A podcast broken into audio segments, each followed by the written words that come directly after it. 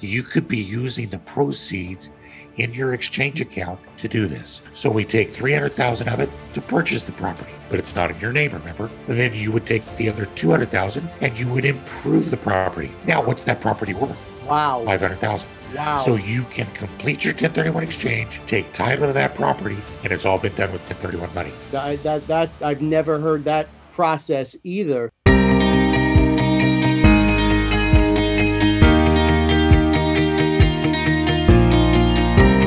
Welcome everyone to the Cassandra Properties Podcast. Uh, a- an episode today that we think is going to really deliver a significant, significant amount of value. We're going to be talking 1031 exchanges by one of the best in the biz. We have Dave Foster, who's the founder of the 1031 Investor. He's a self-proclaimed deal junkie. And uh, we, we had a little back and forth banter going before the podcast. So I think we're going to have a little fun today. Dave, how are we doing? Hey, it's awesome to be here, James. And it's awesome to be warm. How are you doing? Well, it's it's awesome to be here, and it's not so. He's he opened up the the opening volley was, "What is that you're wearing? A vest? I don't wear vest." He's down in St. Petersburg, Florida, and I'm up here freezing my butt off in Staten Island, New York. So, um, you know, I've I've actually spent uh, a, a bit of time down in Florida. I was on the East Coast, and I did some investing in North Palm Beach and Singer Island. Excuse me, Singer Island. Oh, yeah. Um, what's the market like down there today? you know, in Florida, like everywhere else in the country, is booming. It's all just kind booming is a relative term, though. Um, you know, what is someone's entry point for mom and pop real estate is another person's palace. Yep. And so what's really interesting and and actually a lot of our work with 1031s these days is transitioning investors from these highly appreciated areas, your neck of the woods, California, where there's no cash flow available for people that want to own, own rental real estate and cash flow it. But there's these necks of the woods where you can still find things that are that will cash flow. If you ask anybody from Florida, everything's overpriced. Right, If you ask someone from California, they think Florida is the cheapest thing in the neighborhood. right. So uh, this would be a good place for us to jump off. Uh, I, from what I understand, you moved your family from Denver to Tampa using the one the Section 121 homestead exemption. Um, and there's a lot of, of folks picking up and moving from state to state today. Can you speak to the audience about Right. the, the 121 homestead? Yeah, exactly. So actually, that's kind of the other side of real estate. And we actually used both the 1031 and the 121. So the 121 is for the house that you live in. Mhm. When you buy a piece of property, move into it with your family, and live there so that when you sell it, you've lived in it for two out of the last five years. Then, as a married couple, you would get to take the first 500,000 in profit tax free. And you get to do that once every two years. So when NAR tells us, the National Association of Realtors tells us that the average person stays in a house five to eight years, that means that eight or nine times in your life, you have the opportunity to sell an asset and take a bunch of money tax free. Now that the investment going. now that half a million dollar exemption, uh, if it's your primary residence, is wonderful. But beyond that half a million dollar exemption over your basis in profit, you're not eligible for 1031, correct? That is absolutely correct. Hence, the other shoe that's about to drop. The 1031 exchange exists for investment real estate. And with the 1031, you can sell investment real estate that's highly appreciated or that you've depreciated a lot on your taxes, buy new investment real estate, and you get to indefinitely defer the payment on the tax. Now, James, we talked about dancing girls at the beginning of the show. you better have them in reserve because if I go to my next statement with you, it's going to be all over the ice. The, the cream is, is off the milk, and we're going to have to shut it down because no one's going to listen. But, but there is a way to combine Section 121 and 1031. If you have more than a $500,000 profit, let's say you got a million dollars in profit, you could sell that and you could take your first 500,000 tax free. Okay, nice, but no big deal, Dave. I want to eliminate the other 500,000. So what can I do? First step, move out of that property. Go buy your next primary residence right now. Go rent a property. Go do a home exchange for a year, whatever. But turn that primary residence into investment property. And then a year later, you're going to sell it. Now, you're selling an investment property, aren't you? And that's what the law requires for 1031 treatment. So you're going to do a 1031 exchange, but you're going to take $500,000 in what we would call boot. Normally, boot is taxable. But wait, did you also live in that property for two out of the previous five years? Mm-hmm. Absolutely, you did. So the first $500,000 is tax free. The rest of it goes into your 1031 exchange to go buy new real estate, and you've effectively deferred or eliminated a million dollars in gain in tax. All right. So I've been doing this for 25 years, and that is the first time, and I've spoken to a litany of 1031 experts uh, and some of the best, self proclaimed best, I guess. You're telling me that if someone is in the primary residence for two of the five years, which I knew, then they're going to sell the property. Before they sell the property, they move out. Okay.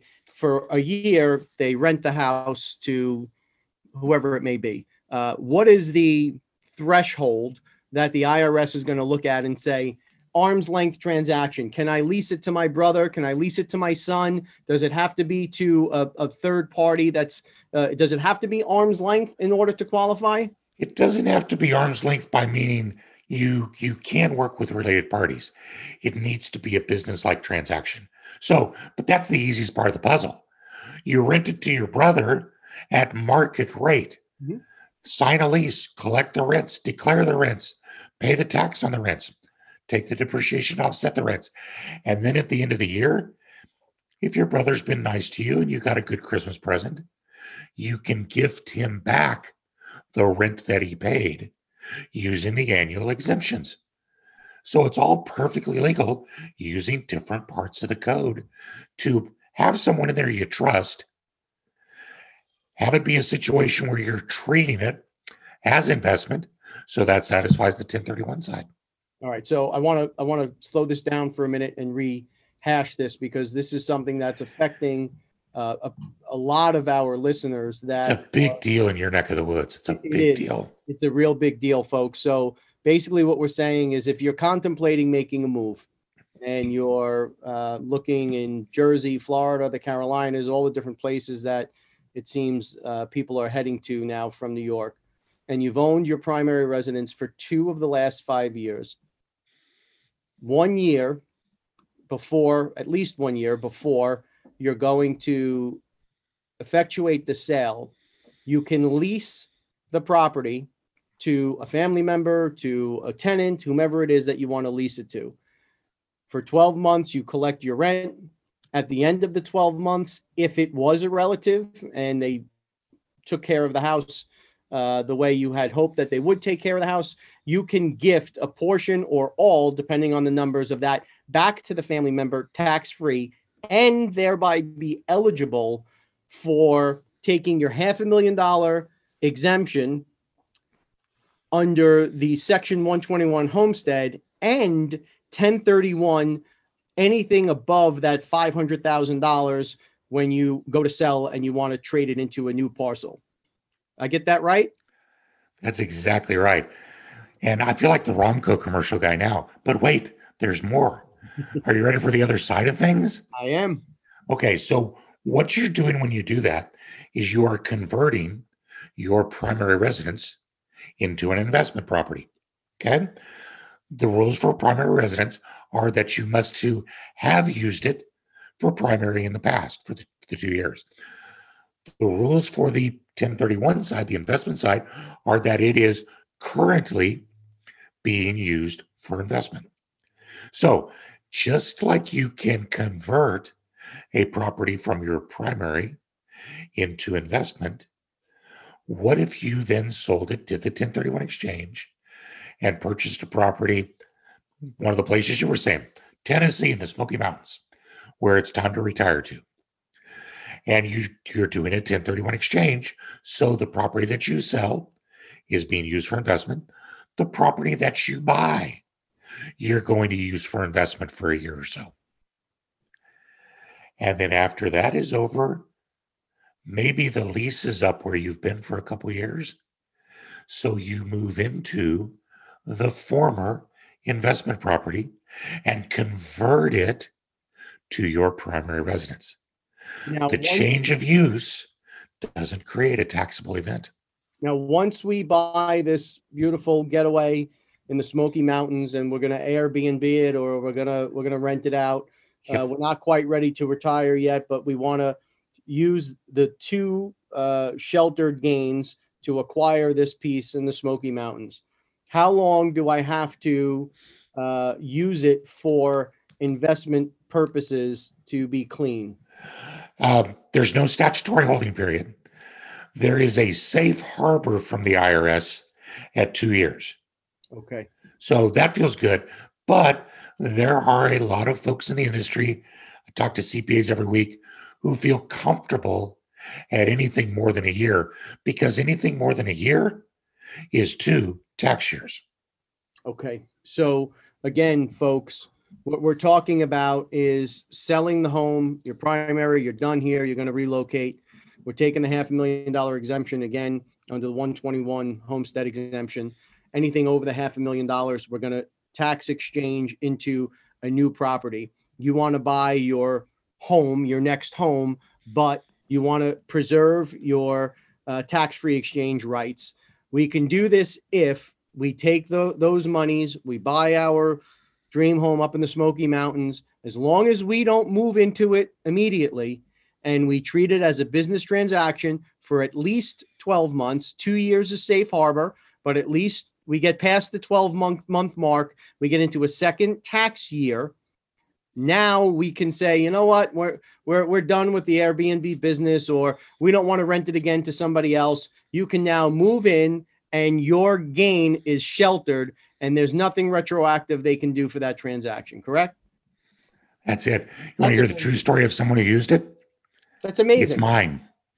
It's amazing. I started in Denver in 1996 and I bought a duplex and fixed it up and sold it and then realized I had silent partner named Uncle Sam. Yeah.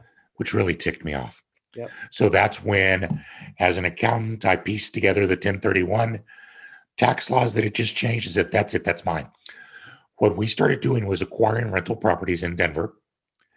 And periodically, we would turn one of them into our primary residence. We would sell the primary residence we were in, take the gain tax free, move into the investment. We wanted to buy a sailboat, James. Now I got know I'm from Kansas. My wife's from Minnesota. We're living in Denver. There ain't a lot of sailboat water there. But for some reason, we wanted to sail.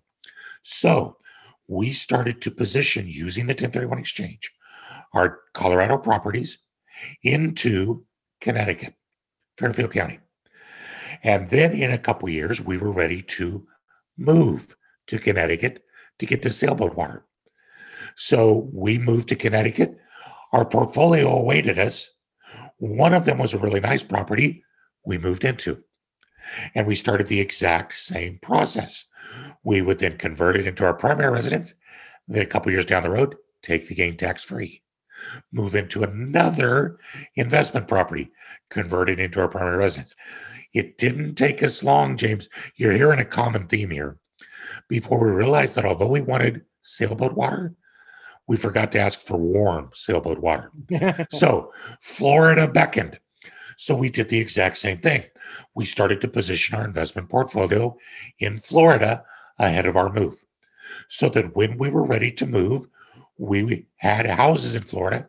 We moved right into one, converted it into our primary residence, turned the gain into tax free, and literally to the week of a 10 year goal that we set in 1996, we moved on board and cast off the dock lines of a 53 foot sailboat paid for with tax free real estate dollars that we had been banking from the sales of our primary residences. Now, uh, I became a fan of yours, and, and we're going to deviate a little bit from the the 1031 stuff, and, and folks, we'll get back to it. There's, believe me, there's a, a hell of a lot more value coming. But I did want to talk a little bit. I heard you talk about this on another podcast. You you lived on this boat for 10 years, I think, with your boys. Is that correct? Yeah, yeah. We raised our four boys on it. Crazy times. That's, I'd do it again in a heartbeat. Man, that had to be some experience for you. It was, you know, people always they they they nickel those things around, whether it's in the mountains in a cabin or on a sailboat, an island overseas, whatever. Those opportunities come around, and if you grasp them, you're changed forever. My older boys still think of themselves as boat boys. That's amazing. They look for the day when they can get their own boat. That is absolutely amazing. We we get we get so stuck in the rat race, if you will. And you know, speaking of which, I think that is the difference with this market here. We talked a little bit before we came on the air that that it, it this time it's different.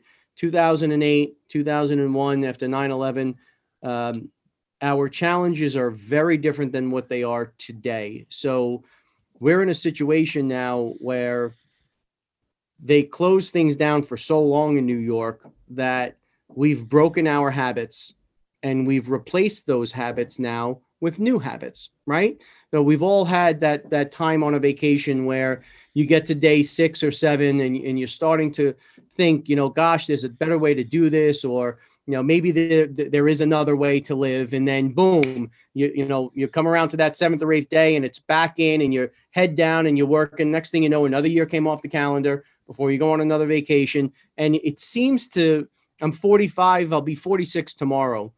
I, I the last 20 years are a blur. And there are so many things that I swore that I wasn't going to do and I was going to do.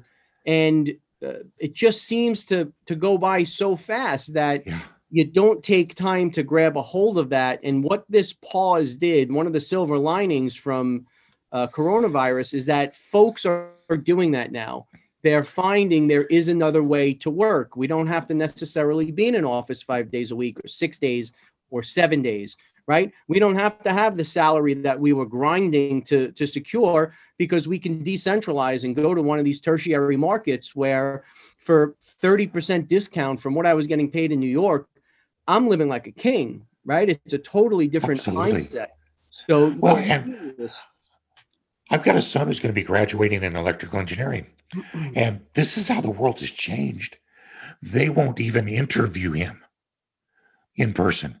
Wow. So he's going, Dad, I'm going to be able to live wherever I want. So why not pick the beautiful spots where you can, like you said, live like a king because you don't have to be tied to an office. That's the most beautiful thing in the world. I'm a little I'm a little further along than you. I'm 62. And we were talking about doing a family vacation next week. Kind of feels like maybe things are going to be settled down enough. And we're crazy Floridians, anyways. We do spring break. We don't care. But we were trying to think, where should we go? What should we do? And everything that's kept coming up on the list was things that we had already done. Wow. As just part of living. Wow. And it's like, wow, there's been a lot that we've packed in because we haven't been location bound. And that's the key difference in this real estate market, unlike any other, is you can be in New York and be generating income from Texas. And you can do it part time, and you can actually work for a guy in New York, make rental income in Texas, and live in the Smoky Mountains. You know the the opportunities afforded to people today. Uh, I don't think folks are quite grasping the world that we live in right now. I was watching a, a video or a podcast with uh, Elon Musk a few days ago or a few weeks ago. They all blur together. And the interviewer says to Elon Musk, you know, so how do you go from being in this one market segment to building rockets? Like it was a quantum leap. There's no connection. There's no synergies. You know, how did you uh, identify the opportunity, and then how did you become an expert? You know, you're doing things with rockets that NASA hadn't done for the prior 40 years. You've done in a very short period of time. Yeah. You know what his answer was? YouTube.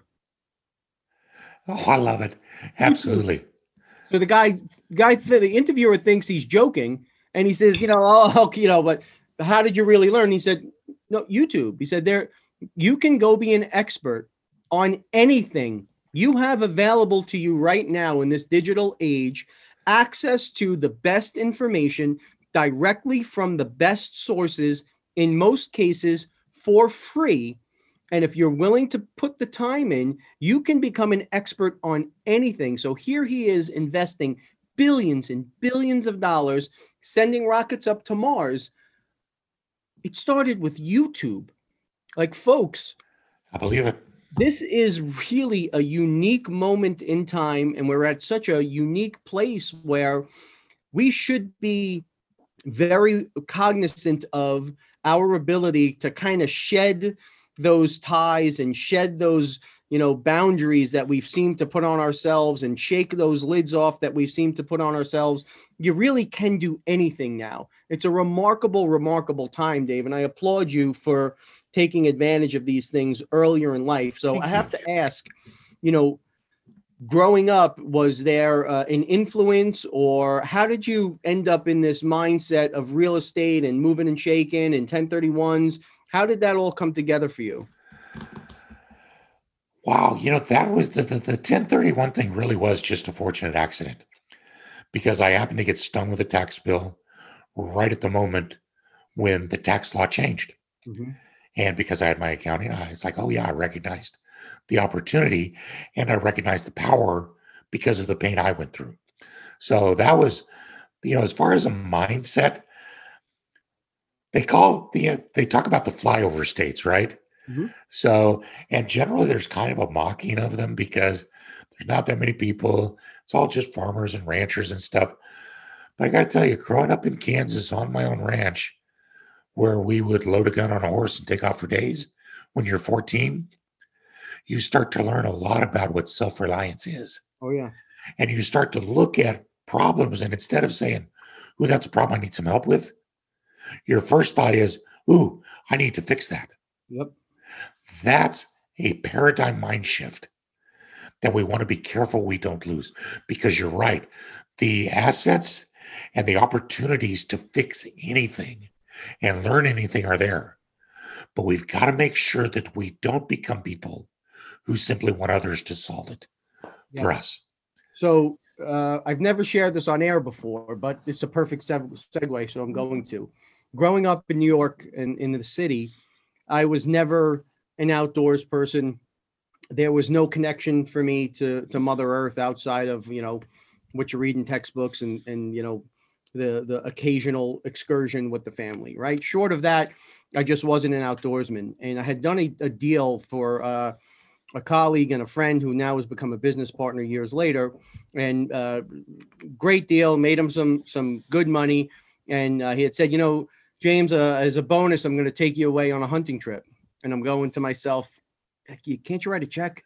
You know, you're going to take me on a hunting trip. Like, I, I don't want to hunt. Like, I was one of those guys that was, I didn't know it. So I had completely discounted it. I thought it was offensive, all of those things that you read. And, and look, everyone's entitled to their opinions, and, and I don't judge anyone for them. But I didn't know. I hadn't been exposed to it. So I go on this trip, and uh, it was a turkey hunt they bring me out in the woods at three o'clock in the morning. The guide positions you, and I'm sitting there thinking, what the hell am I doing in the woods? I'm, you know, sitting on the ground. The guide disappears. Dave, when I tell you, they call it when the lights come on. When the sun came up, it was a biblical, life altering moment for me. The birds start chirping, the turkeys are hammering, the deer are up on their feet. Uh, I, I don't it was almost like this primordial connection came over me. I fell so in love with it that i ended up becoming an avid outdoorsman. I have, have a farm now 200 acres up in pennsylvania uh, where it's not get on a horse and disappear for a week and and you know that kind of freedom but being able to get centered again and connect with the earth and to plant the crops and then harvest the crops and feed the cows and then milk the cows. It just the whole thing, the way it ties into each other, it is remarkable. So those flyover states offer some of the most absolutely amazing ways of life. And I think that the, the country is starting to wake up to that. So I got a little bit off track there. That's awesome, share that though. Well, you know what? To bring us back on track, though, that's exactly that's one of the most gratifying things of what I do, because I help people just like you from the cities of New York, from Silicon Valley, because there's so much of what you're talking about that's available to them now using the 1031 process and becoming landlords long distance and positioning your real estate correctly. They can go live in that RV in, in Moab and enjoy mountain biking. We have opportunities that we're just now starting to comprehend So because of actually because of what COVID's done for us, crazily enough. it, it is crazy how these things come together. So I want to share uh, some of your knowledge with the audience. By the way, Dave has got a killer, killer, killer LinkedIn page. He's got like 80 articles, uh, really well thought out, beautiful page, a lot of information. So if you have a chance, check that out. And he's also got, I think I saw 30 plus videos on your YouTube page. Yeah, yeah, we've Well, done a bunch. We broke them down into small little sections. Really informative me, stuff, yeah. folks. Anything that you missed today, certainly reach out to Dave or check his pages out. But let's go back and explain to folks now what is a 1031 exchange. You know, you can't just sell a piece of property, put the money in your bank account, and then go buy a property, right? You need you need a a uh, a qualified intermediary intermediary or QI involved. Can we go back to the very basics? I'm Sure. ready to sell my property. What do I do? Sure. So the IRS has to let us do them because it's been part of the code for 100 years. They just don't have to make it easy. So there's hoops you have to go through. And the first and most important one you just mentioned. If you want to do a 1031 exchange and sell your investment property and buy new investment property without paying a tax, you have to use the services of an unrelated third party called the qualified intermediary. They're going to hold document the exchange on both closings. So they have to be involved before you close your sale. The sale is what starts the 1031. And every month I still get a call from someone that closed their property last week and they want to do a 1031. And I said, that's great. We'll do it on the next one. And it hurts. So, but the QI documents and handles the transition of the money because the IRS won't let you touch it either. So that's first and foremost. You've got 45 days only to find your next replacement property. So it's not something where you can throw the money in the bank and then just lollygag around. You got to be very focused with your search. You've got 180 days to close. That's not such a big deal. The 45 is a killer because at the end of day 45, you can't change your list anymore. You're always going to be looking to spend at least as much as you sold or to purchase at least as much as you sold if you want to defer all tax. But what that leads into, James, is some crazy fun strategies to position yourselves where you can get the best income. So you sell a Brooklyn brownstone, 2.4 million. What are you going to find in Topeka, Kansas to buy for that? Well, maybe you could find 10 $240,000 properties. The number of properties doesn't matter, it's the valuation. So you can sell one and buy several. Or for those folks that are invested maybe upstate New York and where prices are smaller, but they're looking to get into multifamily or commercial investing, sell five $100,000 properties and use the proceeds to 1031 into a small apartment complex. All right, let me pause you there because there's a lot of questions that I want to ask for the benefit of the audience. Uh, these are things I've learned over the years, and it, it's not what you would think on the surface. So, first thing, folks, is in New York, we use attorneys for everything, right? The attorney that's handling your closing is not necessarily a qualified intermediary. There are specific QIs that you need to work with uh, that will preserve your exchange. Don't think just because if you close and it goes, the money goes into your attorney's escrow account that you're covered. That is not the case, correct? Now, they're actually prohibited by law because they have a relation to you. They're doing your closing. Okay. They have to be totally unrelated in all ways to you by family and business. Now, does it have to be a QI from your state or can it be a QI from anywhere? No, since 1031 is a federal statute, it can be a QI anywhere. It's all going to be processed exactly the same. Okay. Now, uh, we go ahead and we're we're setting this up. We contact Dave. Dave acts as our QI. Uh, the transaction closes, and I want to take, you know, I have a five hundred thousand dollar gain, and I want to take a hundred thousand dollars because I want to, you know, go on a trip around the world, and I want to save the other four hundred. Can I do that, or does all the money have to go into the account? That's another beautiful strategy. It's what we'd call a partial exchange or the spouse pleaser because you could take that 100,000 and you're going to pay tax on that, but you'll still shelter the remaining 400,000 of gain. So what an opportunity to periodically spin off a little bit to live on, to have fun with, whatever. So many people get into this mode. We got a lot of fix and flippers, right? Yeah. So fixing, fixing and flipping doesn't qualify for 1031 treatment because your intent is not to hold the property. Your intent is to resell it. But people want to do that as a job to make money. Well, why not slow that down a little bit? And instead of buying, fixing, flipping, buy it, fix it, rent it, and then either refinance it, which is tax free, and use that money to live on, or wait for a while and then sell it. And when you sell it, carve off a little bit to live on and put the rest in the 1031. It's never an all or nothing proposition. My wife actually, I've got to give her credit. She came up with this the other day. She goes, Dave, why would you want to fix a new property and then put a renter in it? Why don't you buy it, rent it for a while, kick the renter out, fix it, and then do the 1031 with a fresh, clean property? It's brilliant. So now, are you able to use any of the exchange dollars in a rehab, or can the exchange dollars only be used toward the acquisition? Hear that sound? We just jumped into the deep end of the pool. so there is a way to do it. So the premise is that you cannot exchange for improvements on property you already own. So if you 1031 into a property that needs improvement, Mm-hmm. once you take title to it, you can't include the improvements. But there is a thing called a reverse improvement exchange where we, as the QI, take title to that new property, whether it's a property that needs improvement or whether it's a lot that you're going to build on. We take title to it, but you control it. And then you would improve that property while we own it. You also make all the income off of it as well. It's totally yours, except for in name.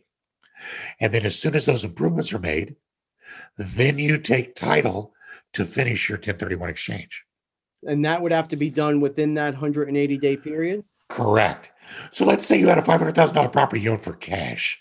We'll mm-hmm. take debt out of the equation for a minute. You found a really nice $300,000 property that needed 200,000 in work. Well, you could do your 1031 and you could buy it. You're you're buying down 200,000, so you're going to pay tax on that unless you buy another property. But if you do a reverse improvement exchange, we would take title to the property. And if your other property had sold, you could be using the proceeds in your exchange account to do this. So we take 300,000 of it to purchase the property, but it's not in your name, remember? Then you would take the other 200,000 and you would improve the property. Now, what's that property worth? Wow. 500,000. Wow. So you can complete your 1031 exchange, take title to that property, and it's all been done with 1031 money. Yeah, Wow. Wow's right, huh? That, that that I've never heard that process either. So you actually could, if you if you didn't have additional capital available, use the proceeds from the transaction. The transaction is closed in your name. The balance of the money is used to make the repair. Then you acquire the asset, and if you are less than, like you had said, if it was a half a million dollar gain and it was a three hundred thousand dollar acquisition, two hundred thousand in improvements, now you're taking title at a half a million. You're clean. That's exactly right. That is brilliant, man. That is absolutely brilliant. Okay, so I want to go forward with an exchange. Um, I'm going to call you up. I need to identify properties. What is the process of identifying within that 45 day prescribed time period?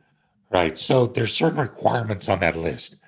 First of all, it has to be in place prior to midnight on day 45. But what it is is simply a written instrument between parties to the transaction. Now, almost 99% of us QIs are very anal about the fiduciary responsibility. So we have a form for you where we require that it come to us. But technically speaking, if you put a contract in on a property during the 45 day period, that's an instrument in writing that counts. Okay. So it just has to be in writing. It has to be a specific identification. Remember phone books? The Staten Island phone book would not count as your identification list. I was just going to ask, how many can I send you, Dave? yeah. So, in general, if you're trying to buy at least as much as you sell in an individual property, you're going to keep your list to three or fewer. There are some times when five or six might work, but there's extra rules that we don't need to bog everybody down on. We've got a couple videos on the YouTube channel that explain it real easy. But in generally, three to six properties is where you're going to be limited to. Okay, so we've identified these properties. We're proceeding with a contract. Um, we're now, let's say, in day 70 or 80 of our 180. Uh, we do inspections uh, and we find out the foundation was undermined or uh, there's a, uh, a, a cloud on title. Let's say something that was completely out of our control is an heir to an estate from two decades ago, and they're unable to to uh, convey marketable title. Now what? Am I is my exchange blown? Well, at that point in time, if you still you're past your 45, past so you cannot act, change that list at all anymore. If you have other, other properties, you can still access them. So I can go that back. on your list. Okay, so we can go back to the list, and if this one deal blew up, we can preserve the exchange so long as it's proceeding with a previously identified list prior to the 45 days. That is correct. Here's the challenge with that, though. By the time you've gone 70 days in a seller's market, the odds of those other properties still being available pretty slim. Yep. So you've really got to be so focused during the 45. As a matter of fact, one tip is that, well, two tips. First one, try to get contingencies go into contract before you close the sale of your old property. Mm. Try to get contingencies from the seller. Now, everybody wants to say, Dave, they won't do that. Nobody will do that. It's a seller's market. Nobody's going to take contingencies. Okay. What was it? Somebody once said, you're going to miss 100% of the shots you never take. Wayne Gretzky. Was that it, Wayne? Awesome. Yeah. So, okay. But what is her task? But here's what you cannot forget is that in the 1031, you're not just a buyer, you're also a seller. Yep. So what if you sold your property contingent upon finding the perfect new property? See, contingencies work both ways. Can so I, you could do that. Can I introduce option money if I wanted to go to the the the new uh, person I'm purchasing from uh, first of all, so when I go to this new person, do I need to source the deposit from my QI? Can come from anywhere. Can come from anywhere. Okay. So your exchange doesn't have to have started. You can go into contract before your old property closes. So then I can I can throw option money at at people, and by that, folks, I mean uh, hey, look, I'm, I'm in, in good faith. I'm proceeding with an exchange. I'm going to be selling my property. It's going into contract. I'd like to uh, purchase this property, but I need to effectuate that closing first. Uh, I need 90 days. I see your taxes are 2000 a month. Uh, you know, uh, uh, your your mortgage is 2000 a month, whatever it may be. Here's 20 grand. It's an option. I've got the option to convert this within the next two or three months. Uh, if I don't, you keep that money. I can do that out of my own proceeds. I don't have to touch the account. You can. Can I make it sweeter for you and you split yeah. the difference with me? Yeah. All right. Instead of making it an option, go into contract and make it releasable earnest money. Okay. So they get the cash yep. and that's fine, but it comes off the top of the purchase price. Whereas the option just buys you the right. Releasable earnest money says, hey, that $10,000 turns a $500,000 purchase into 490, but you get the cash right now. I love it. I love it. Either way works though. Oh, and by the way, when you use your own earnest money like that, at the purchase, you can actually get that back. You would put a line on the settlement statement called return of earnest money, and that money comes back to you. And then we send in additional funds from the sale so that only the 1031 proceeds go forward in the purchase. Okay, so let's say that we've sold, we've identified, we don't have any bumps in the road, we're moving forward. There's language uh, in the tax code, I believe it's like kind exchange, correct? Okay, can you define for the audience, what does like kind exchange mean and give a couple of brief examples of what would pass the sniff test and what would not? It's beautiful. Any type of real estate that produces income or used to produce income or held for appreciation. In other words, like kind, I could sell land and buy residential. I could sell single family and buy commercial. I could sell industrial and I could buy an apartment complex as long as it is being used for investment. I was having a conversation with a client in South Carolina uh, just this morning. Her client is selling a quadplex and buying five boat lifts, boat slips. Oops. Yes, there is an industry around Charlotte where there are boat slips, and these boat slips have been deeded. So you don't get a registration certificate every year, you get a property tax bill. Wow. That boat slip is real estate. So she's going to buy four holes in the water that she's going to generate rent off of. Wow. That's how loose real estate is. And the threshold, I guess, is that there's a title or something that comes with it and the producing. Yeah, or that it's actually whatever each state considers to be real estate. For instance, all 50 states consider oil and mineral gas rights to be the same as real estate. So you could sell a brownstone and go buy some royalties in a few Texas oil wells using the 1031 exchange. Wow. Crazy, right? Absolutely. I have to tell you again, 25 years doing this. I've been a part of many, many, many exchanges, and a lot of this is new to me, Dave. This is absolutely fascinating. So, we're proceeding with our transaction. Am I allowed to use any of my qualified money toward closing costs? Yes. Now, what those closing costs are, we are not given a bright line because there could be so many different things. Mhm. But in general, the standard is going to be whatever is used to actually close the purchase of the property, as opposed to prorations or prepaids like rent and that kind of thing, or costs of finance. So generally, your origination costs for a loan are distinguished from the actual real estate itself. Points on the mortgage, all that stuff. Right. But your attorney fees, uh, general things, it's really up to what you and your accountant decide. An appraisal fee, if it's put on the settlement statement, could easily be construed to be a cost of the purchase because it can't happen without it. It's just kind of your you and your accountant sit down with a laundry list. And if you're bigger than they are, you'll probably win every argument. All right. So we've gotten through our first exchange. We're now in our new property.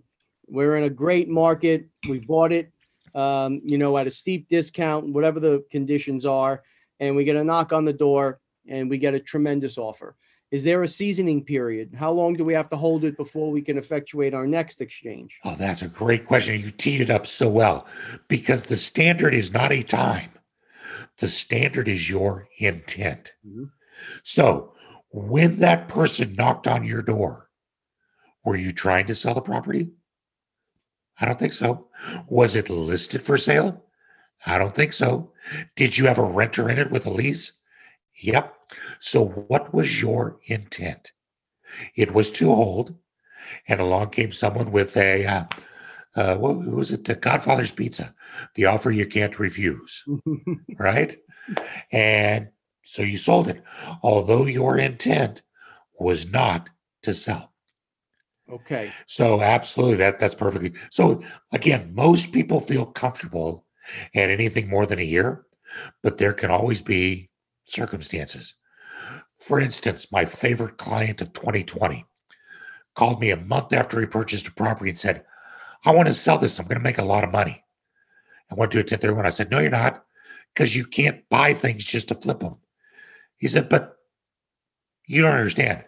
I agreed to honor the long term lease of the tenant in my sales contract. That's the only reason the guy sold it to me for a discount because it was a friend of the seller. I said, Well, okay, that's cool. But here you are selling it. So again, that doesn't look like good intent. He goes, Oh, I see what you mean. Well, it was the bear. Hmm. what? A bear had taken up residence at the trash can of the house in Tennessee. The tenant was so scared she couldn't take the trash out, so she broke the lease and left. The guy said, Dave, my accountant and I both do not want to argue with a bear. Does the IRS? I said, no, probably not. okay. So, folks, just to be clear here, it's not that you can't at any point go and hire a, a, realtor and put the house on the market or the the building or the asset or whatever it is on the market and sell it. It's just during those first 12 months uh, where you can't do that. The, the, intent has to be you bought this asset you were planning to rent it and keep it and, and have it generate money. Uh, you were going to monetize this long term. Along came this amazing offer uh, that's where you can do it underneath. Right. Along came the bear, and uh, inside that 12 month period, now you can go ahead and and, and still safe harbor the money and, and effectuate an exchange. Okay. How many times can I do this, Dave? Oh, this is beautiful. Allow me to introduce you to the four D's. You got a pen in your hand, so I know you're ready. Defer, defer, defer, and die. like, like an idiot. Here I am writing it. as long as you own your replacement property, mm-hmm. you will never pay the tax. As long as any time you sell that property and do another 1031 exchange, you will never pay the tax. If you change the use by moving in, you will never pay the tax. And at the end of the road, if you die owning that last property, then under current law, your heirs will receive it at what is called a step up in basis, mm-hmm. which means the tax goes away. So at the very beginning, I said you indefinitely defer tax. There's a way very easily to defer it until you die and then have it disappear for your heirs. And that's true legacy wealth. So we work with um, a number of what they call family offices and just individual wealthy uh, folks that have been rolling exchanges forward for, in, in some cases, literally decades. They've just exchange into yes. exchange into exchange into exchange. So as as you're rolling these exchanges forward, you're each time that that gain is growing, right? At some point, there's this tax liability that has to be mitigated at some point. now, there's a lot of talk uh, uh, in in the real estate community about the new administration and what's going to happen with the 1031 exchange. In some instances, it's one transaction. In some instances, we're working with clients, Dave, where literally it's 10, 15, 20 transactions that have rolled forward. Uh, can you speak to us about what you're hearing and what do we think is is going to change, not change? Is the 1031 here to stay? What would your advice be to those folks that now have, in some cases, generational gains that are out there and they're not sure what to do? Right. Well, I, I guess the first thing I would say is that I'm a big fan of Gideon Tucker who was an attorney back in the late 1800s, who coined the phrase that made the statement that no one's person, property, possessions, or liberty is safe while Congress is in session. So we're always going to have this threat, whether the Congress is red or blue or purple polka dotted. Yep. They love tax dollars. So here's what's really interesting though. Since I've been doing this now for over 20 years, I've been under five different presidents, a bunch of different administrations, both Democrat and Republican, every conceivable configuration of Senate and House. Every one of them has talked about getting rid of the 1031 exchange. Every one of them. Mhm. Do you know who the only one who actually did it was? no. The one you would think the absolute least. President Trump in 2018 eliminated the personal property sections in 1031. You used to be able to exchange, get this, jet airplanes. And he eliminated that type of exchange. So he can no Oh. longer do a 1031 on his gold plated 747. So But think of it, of all the ones you'd expect, that's the least. so the the that was eliminated from the 1031 program. I believe that those types of transactions are included, however, through the Jobs Act in the opportunity zones. Was it done to try and bolster the opportunity zones? It, it, it could have, it very well could have been. Uh, the motivation, I'm not, I'm a little foggy on, but yeah, you're right. But it, but it was the first time in a hundred years that 1031 had been monkeyed with. so do you think that there's future monkeying on the horizon? I, I, there could very well be, but I think that President Biden has a few more important things on his plate right now to worry about. Yep. And it seems like each day the honeymoon's getting closer and closer to being over. And so, you know, I just can't bring myself to worry about it too awful much. Uh, for one reason, because he's so busy with other things, but for another reason, because when you dig down and look at all the data, 1031 is a massive Yeah. economic generator Massive.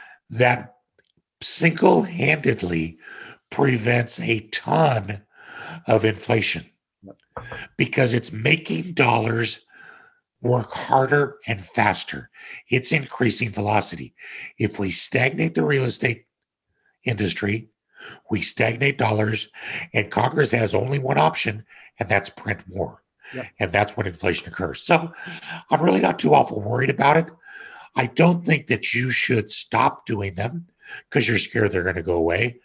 As a matter of fact, I would think that while you've got the opportunity, you want to make those last few placements Right. because remember, it's a long time from the last defer to die.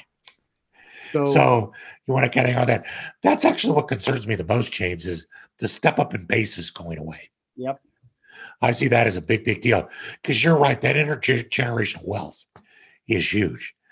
And I know he wants to do that. But again, like everything, over the course of decades, we've seen that come and go and come and go, and estates change value. So I, I can only act on what I know today. And I know it's a great opportunity today to defer tax. No, it sure is, and it has been for a long time. There, there's uh, some of the advice we've given to some of, of those clients that are in those situations are, as you said, while it's here, let's use it. If you have real concerns, particularly about the step up in basis uh, in your estates, what we're doing is in the opportunity zones, uh, you can take all of these, could be one, two, 10, a hundred exchanges you've done you've rolled forward a massive amount in basis. Through the opportunity zone, you can invest in an asset.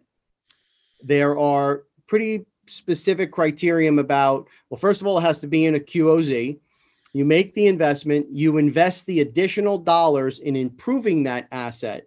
If you hold the asset for 10 years, it is 100% tax free.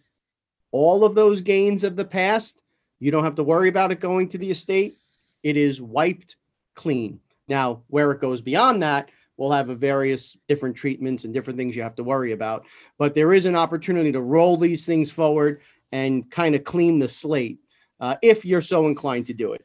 So, okay, where back in 1031 world, uh, we've done a few clean transactions. I want to ask you about some not so clean transactions and see uh, if it doesn't qualify. Do you know any you know neat ways to work around it? A few different areas. Number one, uh, you talked about fix and flips. There's no intent to uh, rent the property, so unless you take those steps, that's out. A lot of the work we do here, Dave, is centered around pre-development value. So we go in, we find an asset, we go into contract, and through uh, approvals or through repositioning uh, of tenants prior to closing, in many instances, we have now taken a piece of property that was $3 million and it's now worth $6 million. In many instances, we never even take title. We take money by assignment. The new person steps in, takes the entitlements, and they move forward. That is not a 1031able event, correct? Oh, contraire, mon frere. Really? there may be a way. So you're one of the few markets in the country where things percolate long enough to make it work. Pre development, that was the magic word. You go into contract for a property to purchase it at three. By the time you take title, it's worth 5 Mm-hmm. Before you take title, though, you've been under contract for more than a year. And if you have been under contract for more than a year, then in many cases, we've got to vet them, but in many cases, that contract itself becomes like kind to real estate. In other words, the bundle of rights that constitutes that contract is considered to be equivalent to the bundle of rights you would have if you owned the real estate itself. Just like a land lease in Hawaii. You don't own the land, but you can 1031 it because your lease is considered to be the same bundle of rights. So you would take your contract and rather than taking title, you would assign that contract to the buyer Correct. and you would do a 1031 exchange into $5 million of other investment property and Wow. defer the tax on all 2 million. I have to I have to go back here and make sure I've got this. Buy a piece of property for three million through approvals and in various different ways. We're adding value. We now sign a contract for five million, subject to these approvals being concluded prior to the transaction. Fast forward 18 months, which is nothing in New York for getting approvals. That goes by, it seems like, in the blink of an eye. We're now two years into the transaction. Dave, you're in contract with me to buy this piece of property. Do I have to close on it and sell it to you? No, that would that would that would change everything. That would change everything for the worse. Correct. Because if you take title to it and sell it to me the next day, No intent. why did you take title? right. Primarily to resell it. Man, this is unbelievable. This is unbelievable. So, contract assignments in contract for at least a year, value add, appreciation, assign it. You would take that money as the intermediary, and now we can assign that. We can use that as an exchange moving forward. Yeah. What happens? I'm sorry, Dave. What happens if I have four partners and we're each pulling a million dollars out, and my partners want to go do whatever it is they're going to do? I don't want to be a party to to this entity anymore. I want to pr- preserve my rights. How does that work? Okay, well, you mentioned entity. So, what is important is that the taxpayer that owns the old property has to be the same as the taxpayer that purchases the new property. Okay. Now, if that's just you yourself, you yourself are selling, so you yourself would buy. If it's a tax paying entity, like a multi member LLC, Mhm. the LLC has to sell, the LLC has to buy. So the four partners in that situation are kind of stuck together because the LLC is the taxpayer, not the individuals. So your options would be sell as the LLC, buy as the LLC, but only do a partial exchange. Keep enough cash out to pay off the partners and buy out their membership interest in the LLC. Now, what if what if my membership in the LLC was through a wholly owned company that I only own? Still the same thing the same. because that entity doesn't own real estate. It owns a membership share in an entity that owns real estate. Now, another option would be let's say you got four partners, and we've done this before. It's kind of fun. The LLC sells and starts at 1031, and then it goes and buys four different properties. It buys a ski cabin in Vermont, it buys a Florida beachfront, it buys a bunch of land in Colorado, and it buys a Texas mansion. I don't know. One for each of the members and where they want to go next. The LLC completes the exchange, and then immediately after that, the LLC dissolves and distributes the properties to each former member. The dissolution of an LLC is not generally a taxable event. That is absolutely brilliant. Wow. Wow. Okay. So we've covered instances where we're essentially contract vendees. Uh, can you talk a little bit about, we hear this term all the time and, and I- seem to get a different definition from each expert. What's a drop and swap? That was one avenue of what I just told you about. Okay. was to do the 1031. So that would be a swap. I'm doing the 1031 swapping properties. And then I drop the LLC and distribute the properties to the individuals. Now, for years, the IRS loved that direction. That was the preferred direction. Did them all the time. The opposite direction, though, is to dissolve the LLC first and distribute the property that's probably already under contract to the four members so that now the four members are tenants in common.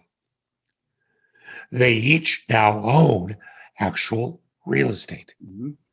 So each one of them can sell their 25% and do their own 1031 exchange. Or two could combine, or one could do one, and three could take cash without affecting each other. That is what we would call the drop. You drop the LLC and then swap the properties after the fact. Now, there was a lot of hesitancy on this one for years for a couple of reasons. First of all, the IRS had done had issued some rulings that just weren't all that favorable. And then they got silent, so we didn't know. Secondly, though, we always go back to intent. If you dissolve the LLC and then the property is deeded from the LLC to you, and then you immediately sell it, Mhm. how long did you own it? A day. Why did you take title? Did you take title to hold it? Or did you take title only to facilitate the sale?